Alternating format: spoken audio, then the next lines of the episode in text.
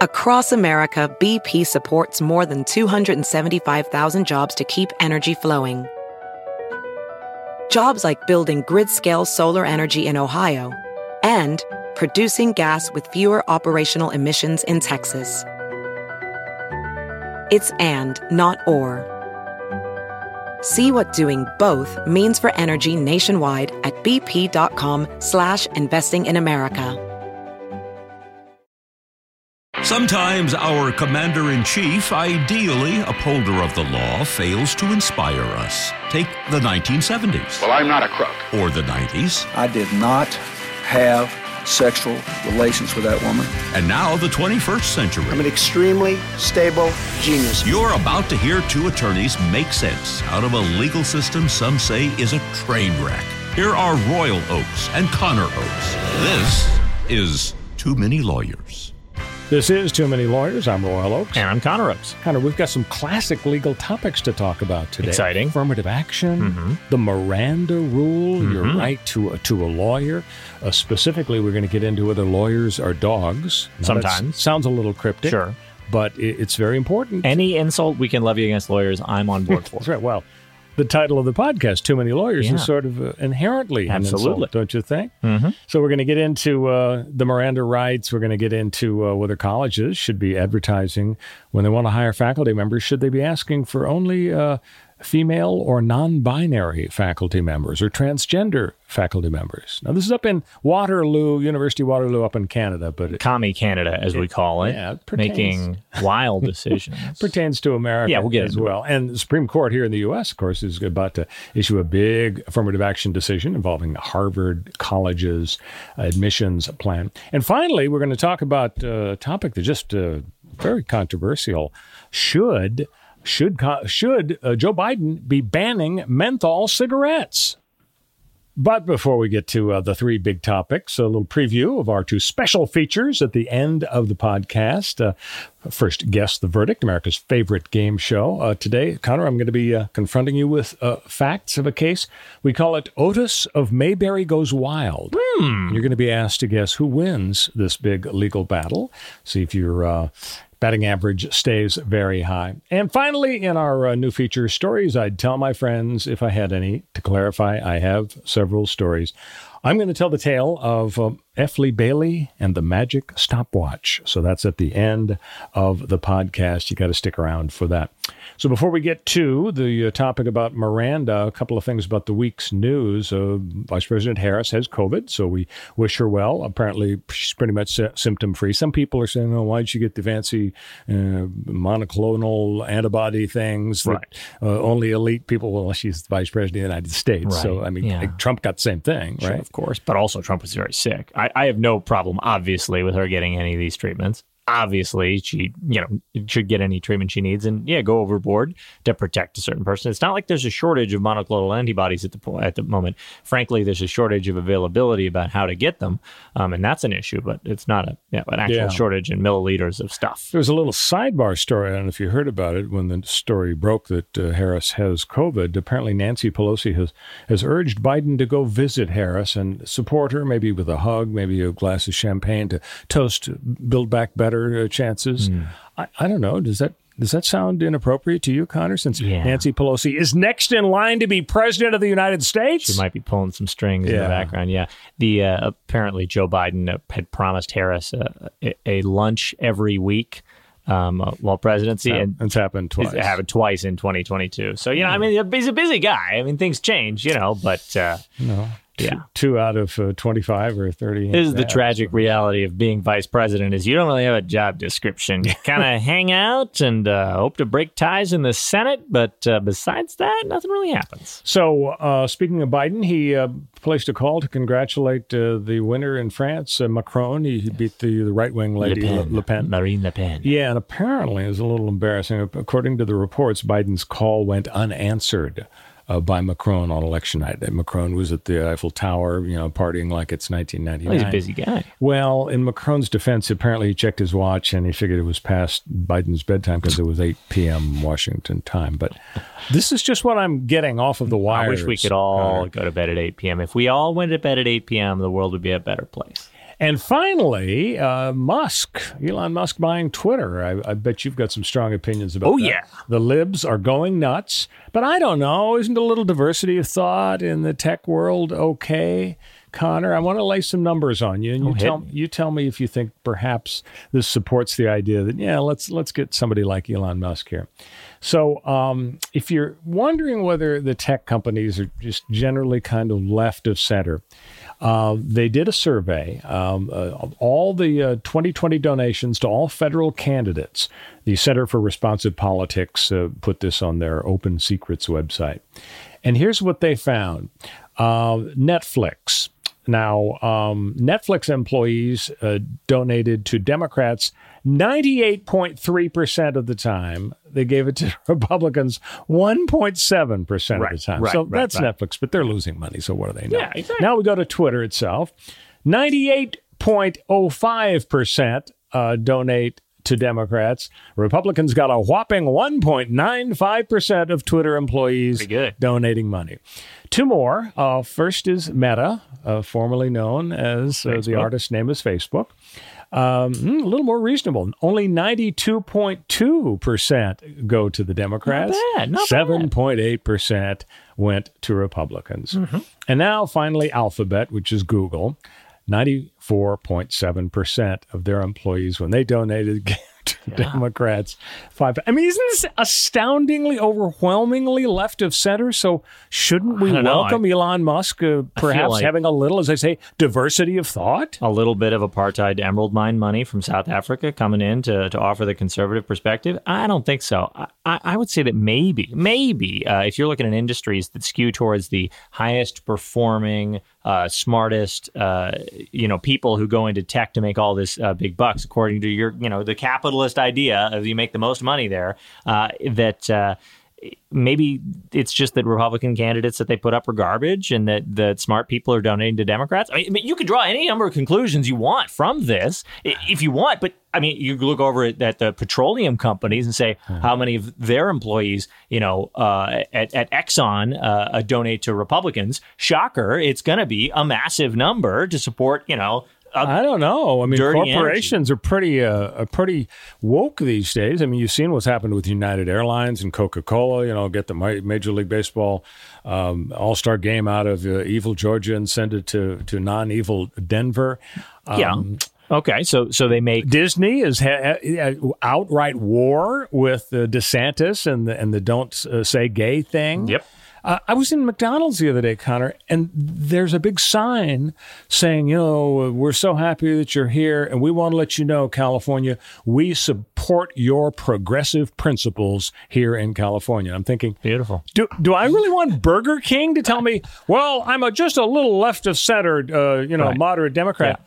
Well, since when do Whoppers have to have you know political parties? Well, I mean- progressive principles by Ray Kroc. Yeah, when you've got Chick Fil A and In and Out putting Bible verses on their their food packaging and Yeah. supporting anti-gay legislation, I do want all the brands that I engage with to Step to up and declare? yeah, to say I'm progressive. I will support you know X Y Z. But guess what?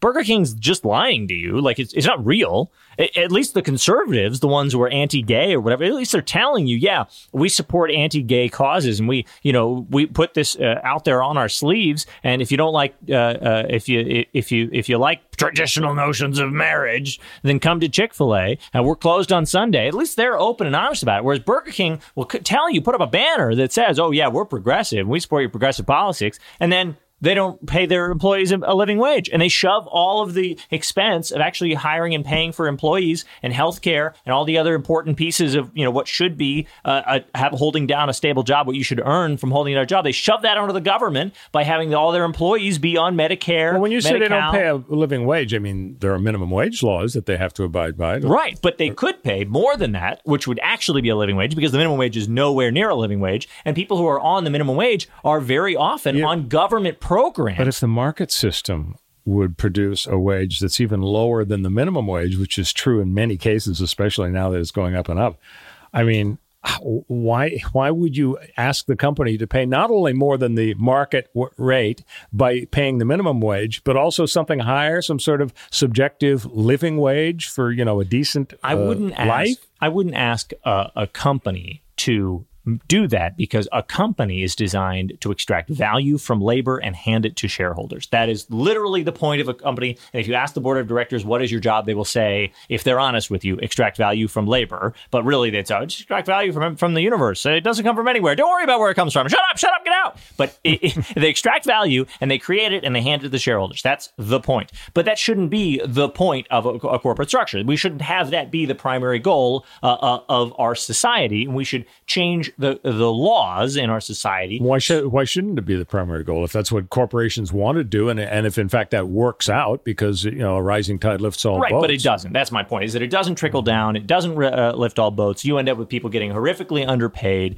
because the the vagaries of the market go up and down, and the the the when the I eat wage- a Whopper, it trickles down, Connor. your face, your chin. that. Yeah, absolutely. I mean, this it's it's a question of of are, are you willing to have the market system sometimes uh, pay people a wage that is not enough to pay rising rent, rising food, inflation, all these things going up. If inflation's rising higher than wages, and people are forced to work incredibly low wage, bottom tier jobs in order to not die in the street or to you know to put clothes on their kids' backs. Well, sure. If based on compassion we want to give people more, well, why don't we just give it to them in welfare? Why should we force these poor Boom. companies Absolutely. uh, to pay more than a minimum wage or a minimum wage? Right. Universal just pay the market income. system and give folks checks Well, if, if it's not enough. Universal basic income. We're on the same page. There we, we solved go. it. We solved it. Only not in Palm Springs, just to transgender people. Didn't didn't we sure, uh, deal with that issue last Well, week? we talked about it, that's for sure. We, well, that's dealing Dealt with it with in a way. with, Why yeah. not? So when we come back, we're going to talk about whether lawyers are dogs and how that feeds into the big Miranda decision uh, out of the U.S. Supreme Court from the 1960s. But first, Connor is going to tell you how to rate and subscribe to Too Many Lawyers. Yeah, check us out on whatever podcast platform you're listening to us on right now, and make sure that you're uh, like, comment, subscribe, etc. to that one. Join if it's on Apple Podcast. That means subscribe. Uh, but if you would like to check us out on any other platform, download a podcast there. Maybe we sound a little bit better and different on Stitcher or Spotify instead of on Apple Podcasts. Uh, and you know, leave us a review and, and a comment. We love them, uh, and it would help us out. So thanks. We'll be right back. This is Too Many Lawyers. I'm Royal Oakes. And I'm Connor Oakes. So, Connor, you uh, brought this case to, to my attention. I didn't hear about it, but it's a really interesting Yeah. one. It's a it's about the, the word dog. Dog. So the background is everybody knows about the big Miranda decision out of the uh, Earl Warren uh, U.S. Supreme Miranda Court. versus Arizona. Yeah, back in the 1960s. The idea is if you are a criminal defendant and the cops bring you in and give you a cup of coffee and a donut and say, "Hey, come on, you know, you tell us about what's going on here." And Help you- me help you. yeah, and if you want to say to the cops, mm, "I'd really like to see a lawyer," uh, you are entitled to a lawyer, and so uh, everybody Yeah, has to be told. invoking your right to counsel. That's right. So the question has arisen in a bunch of cases over the years. Well, you know, exactly when is somebody invoking a right to counsel or not? And apparently, this guy Warren Demesme, uh, 22, a few years ago, he was interrogated by the New, Orle- New Orleans cops after two young girls claimed he had uh, sexually assaulted them. And uh, tell uh, tell everybody how it went in terms of uh, his his invocation Yeah. of his right to counsel. Yeah. So uh, the way Miranda works is it's kind of a magic words kind of a situation. Uh, if you have invoked your right to counsel, the cops have, have to stop their interrogation until your lawyer gets there. Oh, we've and seen it on TV a lot. Right. Law and Order. Absolutely. Sometimes they'll they'll step out the the actors will step out of the interrogation room and say, ah, "He asked for his lawyer, so now we got to wait till his lawyer is here." And they're all frustrated, and the cops are punching the lockers, and they're saying, "How can this murderer get away with it?" And then All they go back is- in and try to gently tell Yeah. Are you sure? Yes, Yeah, you can do it, but are you sure you don't want to talk And to see, Bert that here? is the problem. And there's a line of cases after Mir- after Miranda about what does it mean to invoke your right to counsel. What if the suspect in in the uh, in the interrogation room says something like, "Don't I get a lawyer?" Well, Mm-hmm. I don't know. You've asked a question. Is that invoking your right to counsel? good so question. case- these cases have gone in front of judges, and lots of judges mostly have said, I don't give a crap about it. Uh, criminals' rights, who cares? It doesn't matter what they say. And that is, this is like the ultimate in the end of that line of cases. But there are some cases that say things like you saying, I, uh, I want a lawyer, or don't I get a lawyer, or something like that, something vague. Sometimes, every once in a while, a judge says, Yeah, they're, they're clearly asking for a lawyer. They're just not saying some magic phrase, so right? let me let me quote what uh, this fellow said to the cops, and then you can comment on it. He Okay, said, okay. "quote This is how I feel. If y'all think I did it, I know I didn't do it. So why don't you just give me a lawyer, dog? Because this is not what's up." So why don't you just give me a lawyer dog? Why Because don't this you just is not give me a what's lawyer up. dog? So, so that goes what, in front what of. does that uh, mean? the- so what happens is the the the cops don't treat that as an invocation of his right to an attorney. Instead, they continue interrogating him and they press him and they press him and they press him and eventually he's convicted of a crime of some sort. Who knows what? Doesn't matter. He on appeal. His uh, they go in front of these judges and, and they say, "Excuse me, look at the transcript of the interrogation. He clearly said, just give me a lawyer, dog." And the the cops kept asking him questions in violation of his right his Miranda rights. He should they should have said that's an invocation of his rights. And so the judge now has to decide is that invoking his right to counsel? And when he said was it a clear and obvious uh, invo- invocation of his right to counsel saying give me a lawyer to say just give me a lawyer dog. And guess what this genius judge said? I don't know, long-term listeners of the pod remember moron of the month. How about moron of the year here? The judge said this wasn't clear and obvious because it's possible he was asking for a quote lawyer dog.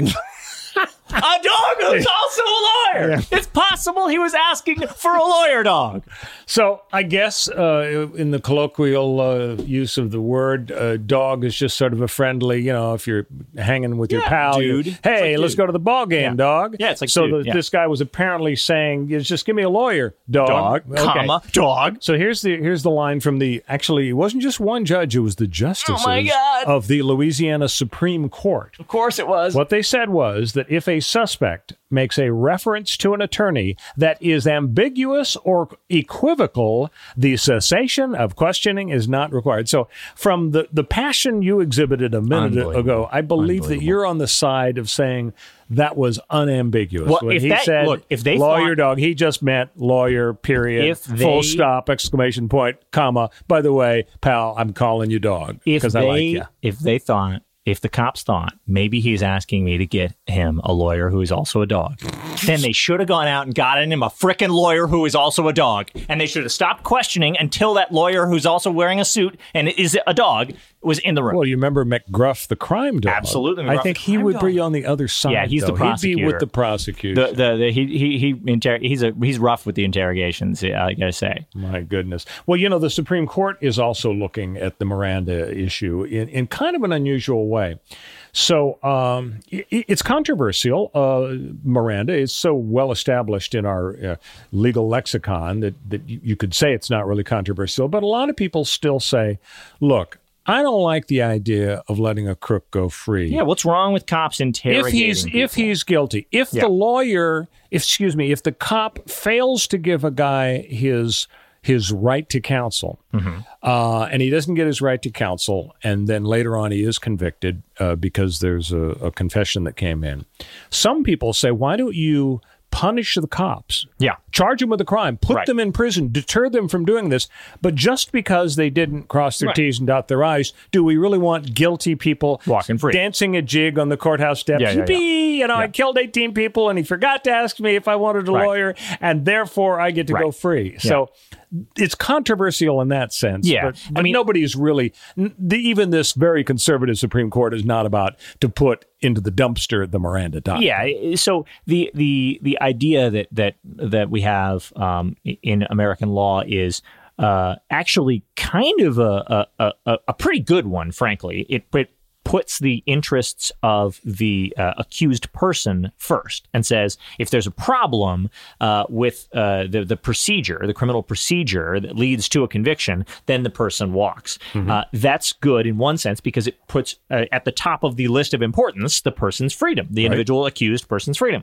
It's also good uh, because it doesn't rely on the cops policing themselves or the system policing themselves and saying, okay, well, the conviction sticks, but don't worry, Bill shouldn't have done that during the interrogation. But darn it, if we aren't going to suspend Bill for two weeks without pay, oh boy. Oh, sorry, I, did I say without pay? I meant the police union assures that it's with pay. Okay, it's two weeks vacation. He gets two weeks vacation and we'll pay his flight to Aruba, but that's my last offer. Okay, Right. so th- we, we don't rely on them policing themselves, which is good.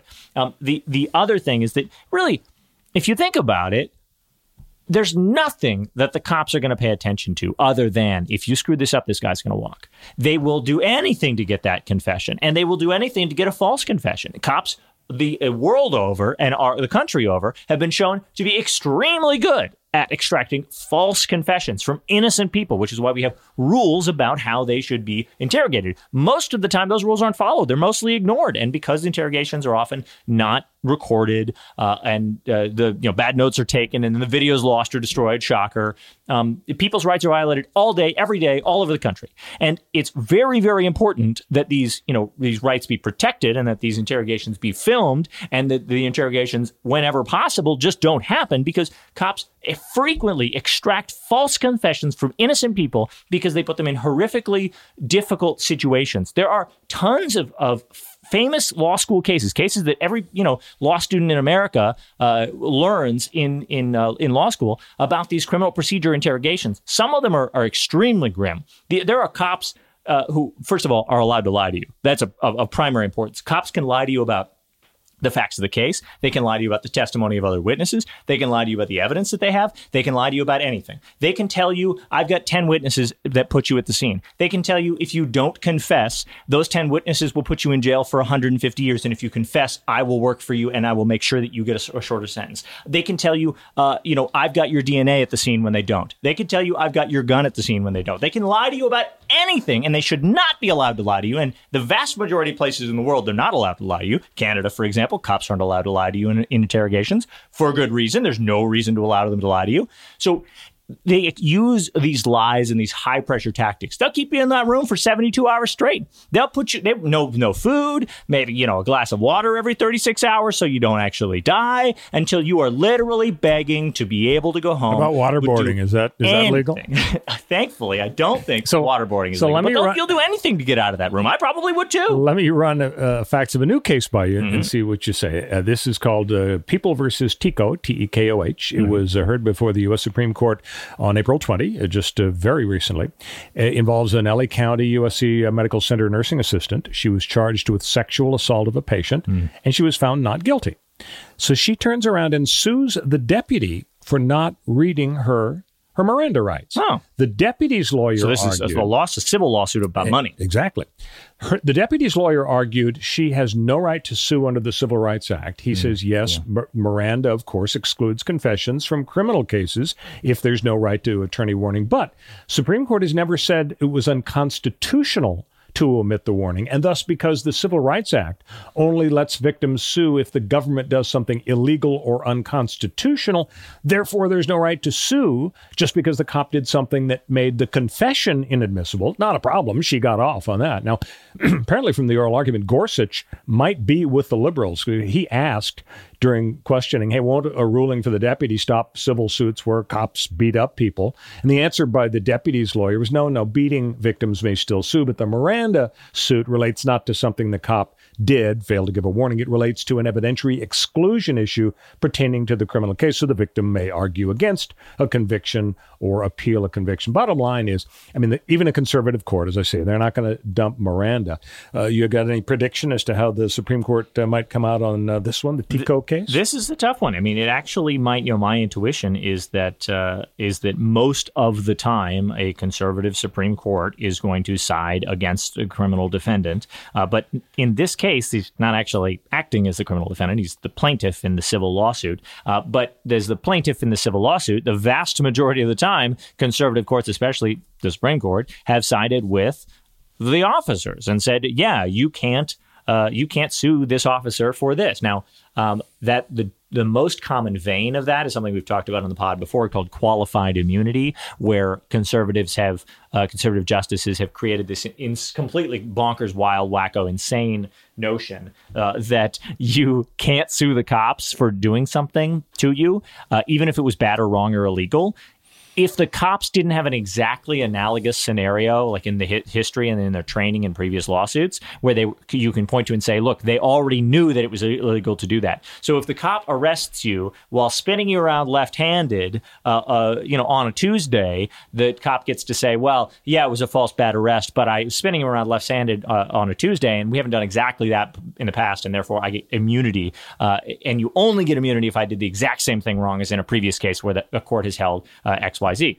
This is not exactly that kind of case. And because it's not exactly that kind of case and they don't have that get out of jail free card, yeah, maybe, maybe this judge, I mean, this nurse is going to be vindicated in this civil lawsuit. Maybe I, I don't know. I, I'm not gonna, I'm not gonna, you know, put my any eggs in that basket. I'm not gonna bet on a conservative Supreme Court vindicating the rights of a criminal defendant anytime soon. But maybe, Well, maybe. we'll know by late June because that's when they go on vacation. When we come back, men need not apply for college faculty position up in Canada. Stick with us.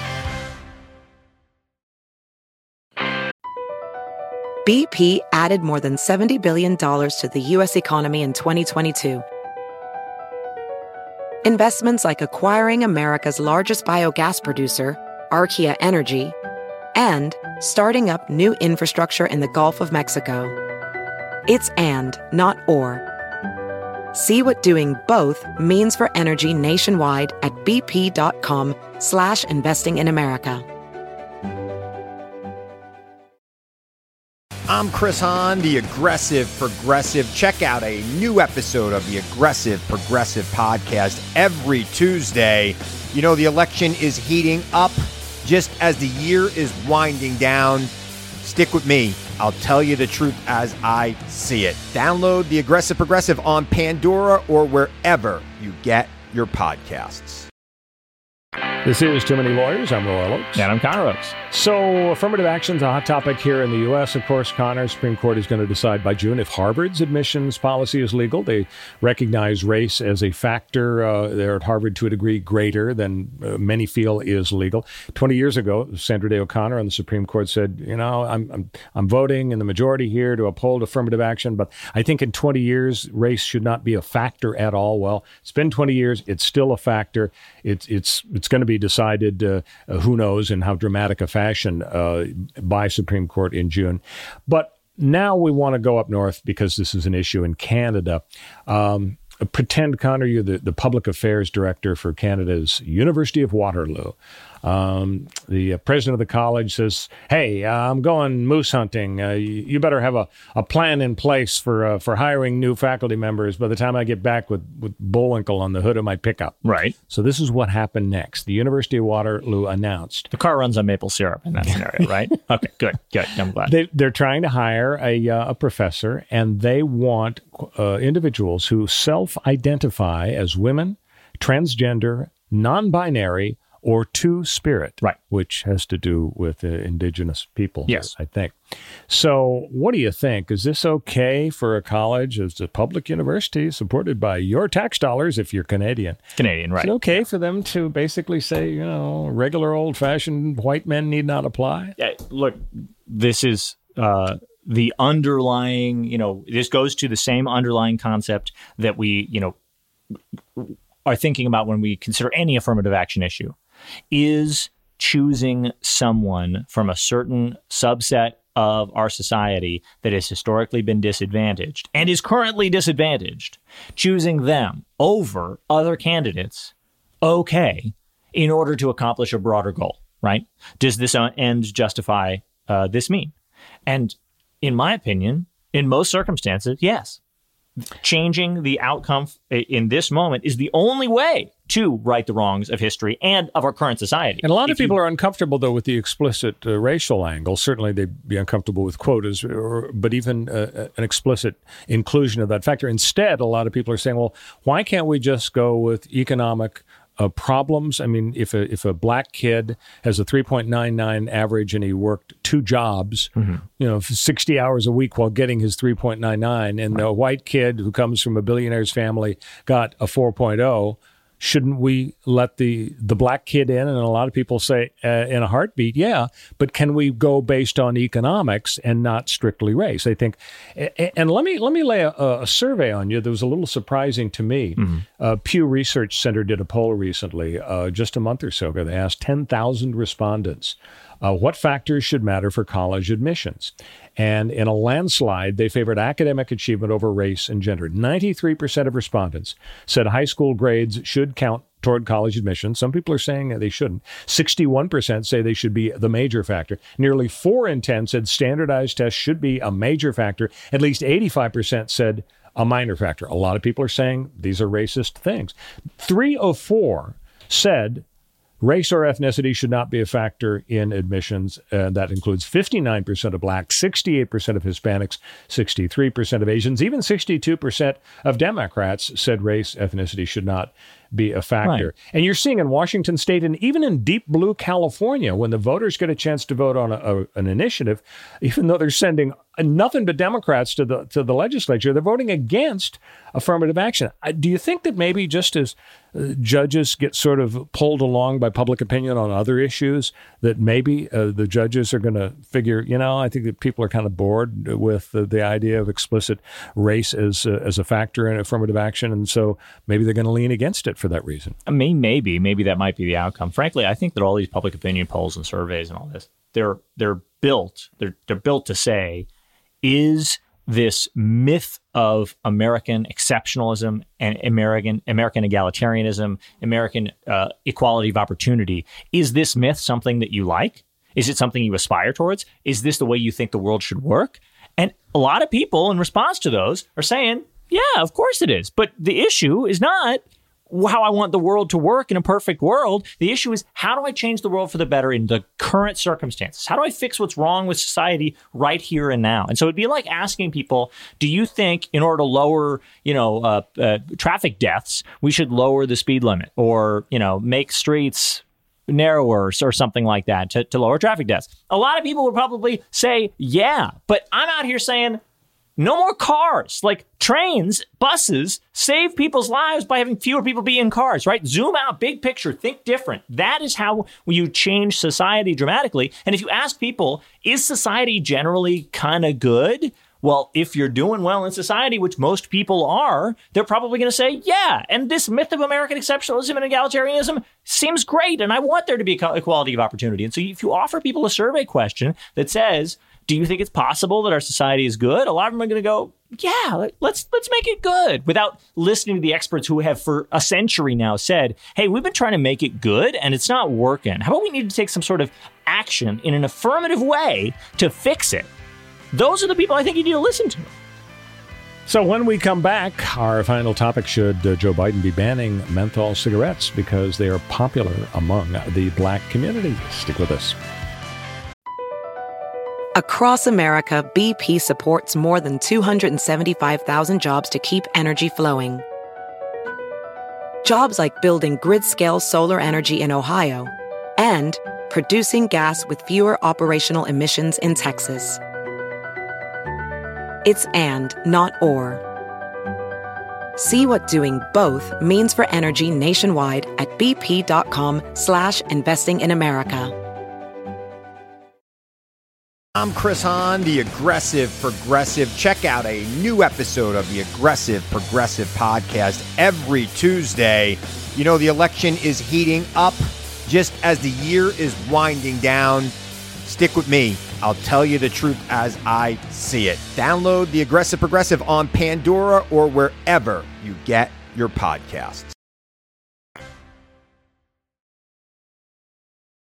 This is Too Many Lawyers. I'm Royal Oakes. And I'm Connor Oakes. So the FDA, Connor, is expected uh, in the next week or two to ban menthol cigarettes. And supporters of the ban say the tobacco industry is targeting black people, that menthol cigarettes apparently are much more popular in the black community than among other smokers. And of course, it relates in a way to the debate about whether flavored cigarettes and vaping right. stuff yeah, should yeah. be legal, uh, whether or not Joe Camel and other animated, yeah. kid oriented ad campaigns should be banned, which they have been. Mm-hmm. But some people are saying, well, okay, I get it. We want to really discourage kids.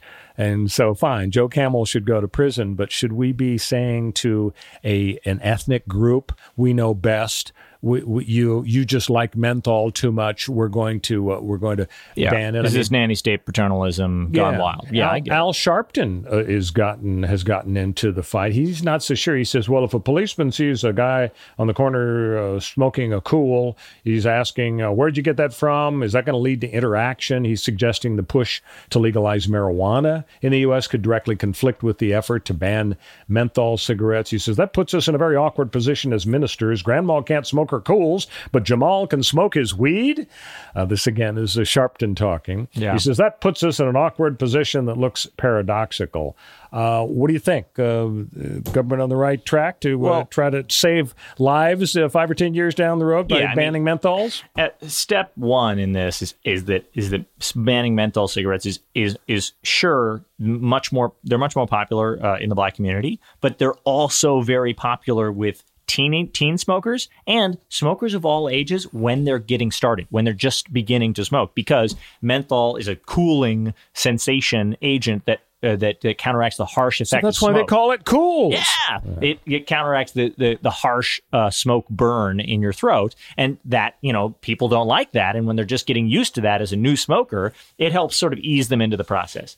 The fact that tobacco companies have been very successful in marketing to certain subsets and marketing certain kinds of cigarettes, styles, flavors, sizes, you know, brand names, whatever, to different groups because they know, well, I can't sell the same product to everybody. I want people to feel like this is my beer. I want those people to feel like this is my cigarette. This is for me. And to really capture unexplored markets and really, you know, get people have brand attachment. They've done that with all the different types and chi- uh, sizes and shapes and flavors. And it happens to be that tobacco companies have sold and marketed very heavily to black people menthol cigarettes. It's not a coincidence. It's not random. It's not magic. It's very unlikely that black people happen to like mint more than uh, white people. It's just a matter of advertising. And so now on the back end, we say, well, these are the cigarettes that 85% of black people uh, in America smoke, which looks like is the case. Um, therefore, we shouldn't ban them. That's the backwards way to think it in my uh, about it in my mind. You should think about what uh, what Al Sharpton's thinking about the impact when you're banning something that black people traditionally or, or currently use you should think about well the impact is what the impact on that is going to be. Is that going to mean a harsher law enforcement crackdown on those people? And there is that worth you know avoiding this uh, or changing it to target you know teen smokers more specifically in another way for some reason? Sure absolutely. But big picture targeting a, a product that has been advertised to a group uh, is is I don't think an issue. I don't. I, these aren't black people cigarettes. These are cigarettes that have been advertised to black people, and we have to think about it that way. And this is a public health ban that is going to save lives, millions of lives. Uh, cigarettes are still the most common, the, the most common cause of preventable death in America. It's still going to save millions of lives if we banned this kind of cigarettes or any other kind of cigarettes or restrict their use in any other way. On the other hand, there is a side of me that says, uh, what about the whole prohibition doesn't work thing? Like, drug prohibition doesn't work. Cigarette prohibition, alcohol prohibition, they don't work. Generally, adults have to make bad choices, and you should spend your money doing things other than trying to ban dangerous substances so that they don't get into people's hands. You should spend that money in education about the health effects of this stuff so that people can make better, more, you know, uh, informed, better informed choices instead, uh, instead of trying to, you know, ban and control things because, yeah, law enforcement is the wrong vehicle for that. I law enforcement idea. kills people. I have an idea. Ban Kools, Okay. and instead give away marijuana cigarettes. I don't think people are going to ch- really mind. Uh, yeah, yeah. They're going to be just real happy with, with the new plan. Response. Absolutely, I'm on board. Yeah. All right, are you on board with America's favorite game show, uh, Guess the Verdict, Always. Connor? Let's All do right, it. So I give Connor the facts of a real life case, which uh, we're, we're dubbing today Otis of Mayberry Goes Wild. And you get to guess the outcome of the case. Are you ready? Yep. All right. Adcock Stewart, a real life version of Great name. Otis, of Otis from Mayberry RFD, has been arrested over 600 times in Greenwood, Mississippi for public drunkenness, always spending a day or two in jail and being released, just like lovable Otis in the Andy Griffith show. What a name, Adcock Stewart. Finally, the judge gets fed up and he sentences Adcock Stewart to eight months in jail. Adcock picks up his chair and throws it at the judge. The That's bailiff, the bailiff says he just went wild. Uh, so, how do you think? I know this, this seems like it's not challenging It's to like an you, open and shut case. but who won? And, and to make it more interesting, you can get bonus uh, points if you if you do guess that he was convicted. I'm not saying you're going to Hypothetically, yeah. you get to guess how much time in jail. So, how got. much time did he have uh, for public drunkenness? Uh, I don't know, six hundred times a day or two in jail each time. Yeah, says, but this yeah. last conviction, he was there, you know, being sent to, to jail. Was he was he being sent to jail for a, a day or you know, like overnight? It's, it's always a, it's just a day or two. Okay, that's a the that's before he picked up the chair and threw it at the judge. I bet you get uh, Uh, 11 months is my guess. 11 months for throwing a chair at a judge. I have before wanted to throw, no, I have not, but I've wanted to th- throw a chair at opposing counsel in front of a judge. That I have been seized by that desire. Well, we're going to give you a credit for that answer because it's so close. And let me tell you how close it is. He got one uh, year in jail, but it. but he also got that for destroying city property, using public profanity, and contempt of court. Sure, yeah. So that kicks it up to Yeah, a month. So we're going to give you credit. Good guess in there. Thank It- you know, is it is it legal? Can we say Adcock Stewart uh, on Is a the, podcast? is the FCC going to shut me down? I got into a little trouble yesterday, as a matter of fact. Did you? I'm on KBC Radio with John Phillips. Stories, stories I'd tell my friends. Yeah, no, this is this is the warm up for the story. So yesterday I was on with John Phillips on KBC Radio. Uh, he does a fabulous job every Monday through Friday, noon to three on KBC 790 AM in Los Angeles. And John uh, has me on to talk about the Jerry West situation, and we talked about it on the podcast Yeah. last week. Jerry West, the former Lakers great, is not happy about being identified as a hothead alcoholic in HBO's Winning Time series, all about the Lakers in the 1980s with Magic Johnson and Kareem Abdul-Jabbar. So not only does the movie, it's a TV series, trash Jerry West's reputation, Reputation. but also it goes after Magic Johnson and Kareem Abdul-Jabbar. And here's where I got into trouble with Randy Wang, who is the co-host of John's And show, and, he guy. runs the board. He's the sports guy, and, and he's the keeper of the you know the the, big red button. the button, the dump button, in case somebody says something naughty. Here's an exact quote from Kareem Abdul-Jabbar. Uh, revered basketball icon whose quote was in all the papers, Yeah. okay? And I simply repeated what was in all the papers. Sure. In 1971. or Here's no. Here's what uh, Kareem said a week ago when Oh, he was joining the campaign that Jerry West launched. He Yeah. was complaining. He said, "This show makes Jerry West look like a crazed coach." Little alliteration there. Yeah. He makes Magic Johnson looks look like a sexual simpleton. More alliteration. Uh, alliteration. And now, Uh-oh. drum roll. brrrr, are you And ready for it? me- and he makes me, Kareem Abdul-Jabbar, look like a pompous prick.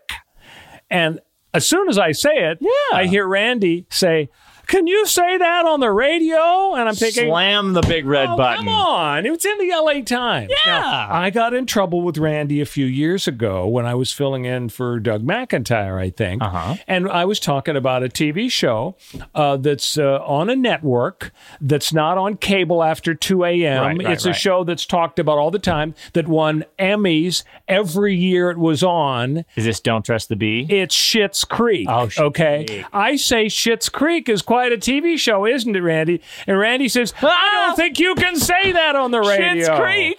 Come Yeah. on, buddy. It's you not gotta know. spelled the bad No, way. It's spelled the good way. And on the radio, the audience should know that.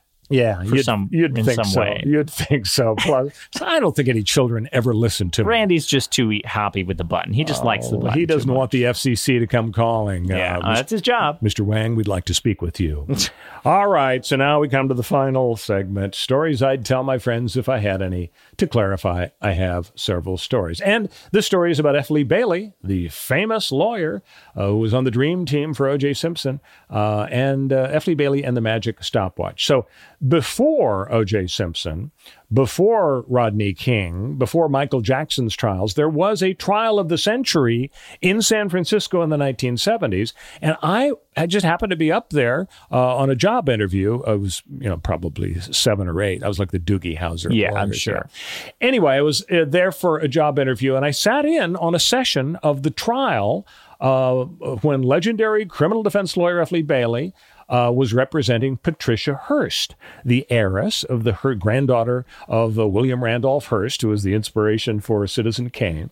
And uh, people will remember the story. Uh, Patricia Hearst had been kidnapped by the Symbionese Liberation Army. Their goals were closing prisons, ending monogamy, eliminating capitalism. Nice. They insisted that uh, old man Hearst give millions of dollars in food to the poor, or they would kill Patty Hearst. Reasonable. So over several months, she, you're such a funny guy. over several months, she she took part in bank robberies And it was hard to know if, you know, she went along with it. Was she being coerced? One picture showed her with a gun. Possibly she could have escaped during these uh, forays into the b- bank robbery world, but she didn't. Finally, they catch her. Uh, they're convinced the prosecutors she was in on it. You know, it was the Stockholm syndrome. She she turned, so they put her on trial for bank robbery. And Granddad or or her dad uh, hires F. Lee Bailey. So I'm in the courtroom. It's a huge, high ceiling, beautiful federal courthouse there on uh, on Golden Gate in in San Francisco, and uh, I'm watching F. Lee Bailey cross examine a witness whose credibility Bailey was trying to undermine. This is a this is a formative experience for a young lawyer. Absolutely. Sure. Here's a giant of the yeah. profession. Uh, he was like the, the lawyer of uh, of the century. Uh, he'd uh, represented uh, Sam Sheppard, the doctor who was accused of uh, murdering his wife, and, and Bailey got the conviction tossed out because of excessive publicity. He represented, I think, Captain Medina, who was a, higher up in the My Lai massacre when Lieutenant Calley ordered his soldiers to kill a bunch of civilians in Vietnam, and a lot of other cases. And then, of course, leading up to uh, uh, F. Lee Bailey being on the Dream Team for O.J. Simpson. Anyway, now we're in the 70s. Bailey is cross examining a witness, trying to, to get Patty Hearst off. He's trying to destroy the credibility of the witness. And Bailey uh, had said that a certain period of time had passed when Hearst was in the bank robbery. It was it was important uh, whether this guy, witness's estimate of the passage of time was accurate. So F. Lee Bailey whips out a stopwatch mm, and he holds it up and he says to the witness, "Sir, I'm going to start this stopwatch in a second. I'll tell you when I start it. When 40 seconds have elapsed, I want you to yell out, "Stop!" Is that a deal? You understand? 40 seconds? Yes, yes, Mr. Bailey, that's fine. So click, he starts it. Two minutes and 35 seconds later, the guy yells, Stop! Bailey had totally decimated the guy's Incredible. ability. It was you better think? than in My Cousin Vinny yeah. when the elderly lady with the glasses, the glasses yeah, Joe Pesci, dear, would you like you would you like to wear your glasses to to see what's at the yeah. other end of the of the courtroom? Incredible. So now that's the good news for Bailey. The bad news is Patty was convicted. Right. And uh, the Hearst family blamed uh, Bailey. The good news for her ultimately, President Carter pardoned her. Not bad. Had nothing to do, I'm sure, with the massive donations from the Hearst family to uh, President Carter. Uh, totally, probably, probably, totally probably irrelevant. Not, probably not. Yeah. So that was a that was a pretty, for as you say, a formative experience yeah. for a guy who's about to embark on a legal career. Teeny to, tiny baby lawyer dad. To see yeah. F. Lee Bailey, who, by the way, was wearing a bright pink shirt. Ooh. Yeah. It, in the 70s, you could get away with wearing a bright pink shirt. Yeah. Not so much this time. All right, that is it for Too Many Lawyers. Everybody has a great week, I hope, and we'll see you next time. Take care. BP added more than $70 billion to the U.S. economy in 2022 by making investments from coast to coast Investments like building charging hubs for fleets of electric buses in California and starting up new infrastructure in the Gulf of Mexico. It's and, not or. See what doing both means for energy nationwide at bp.com slash investing in America.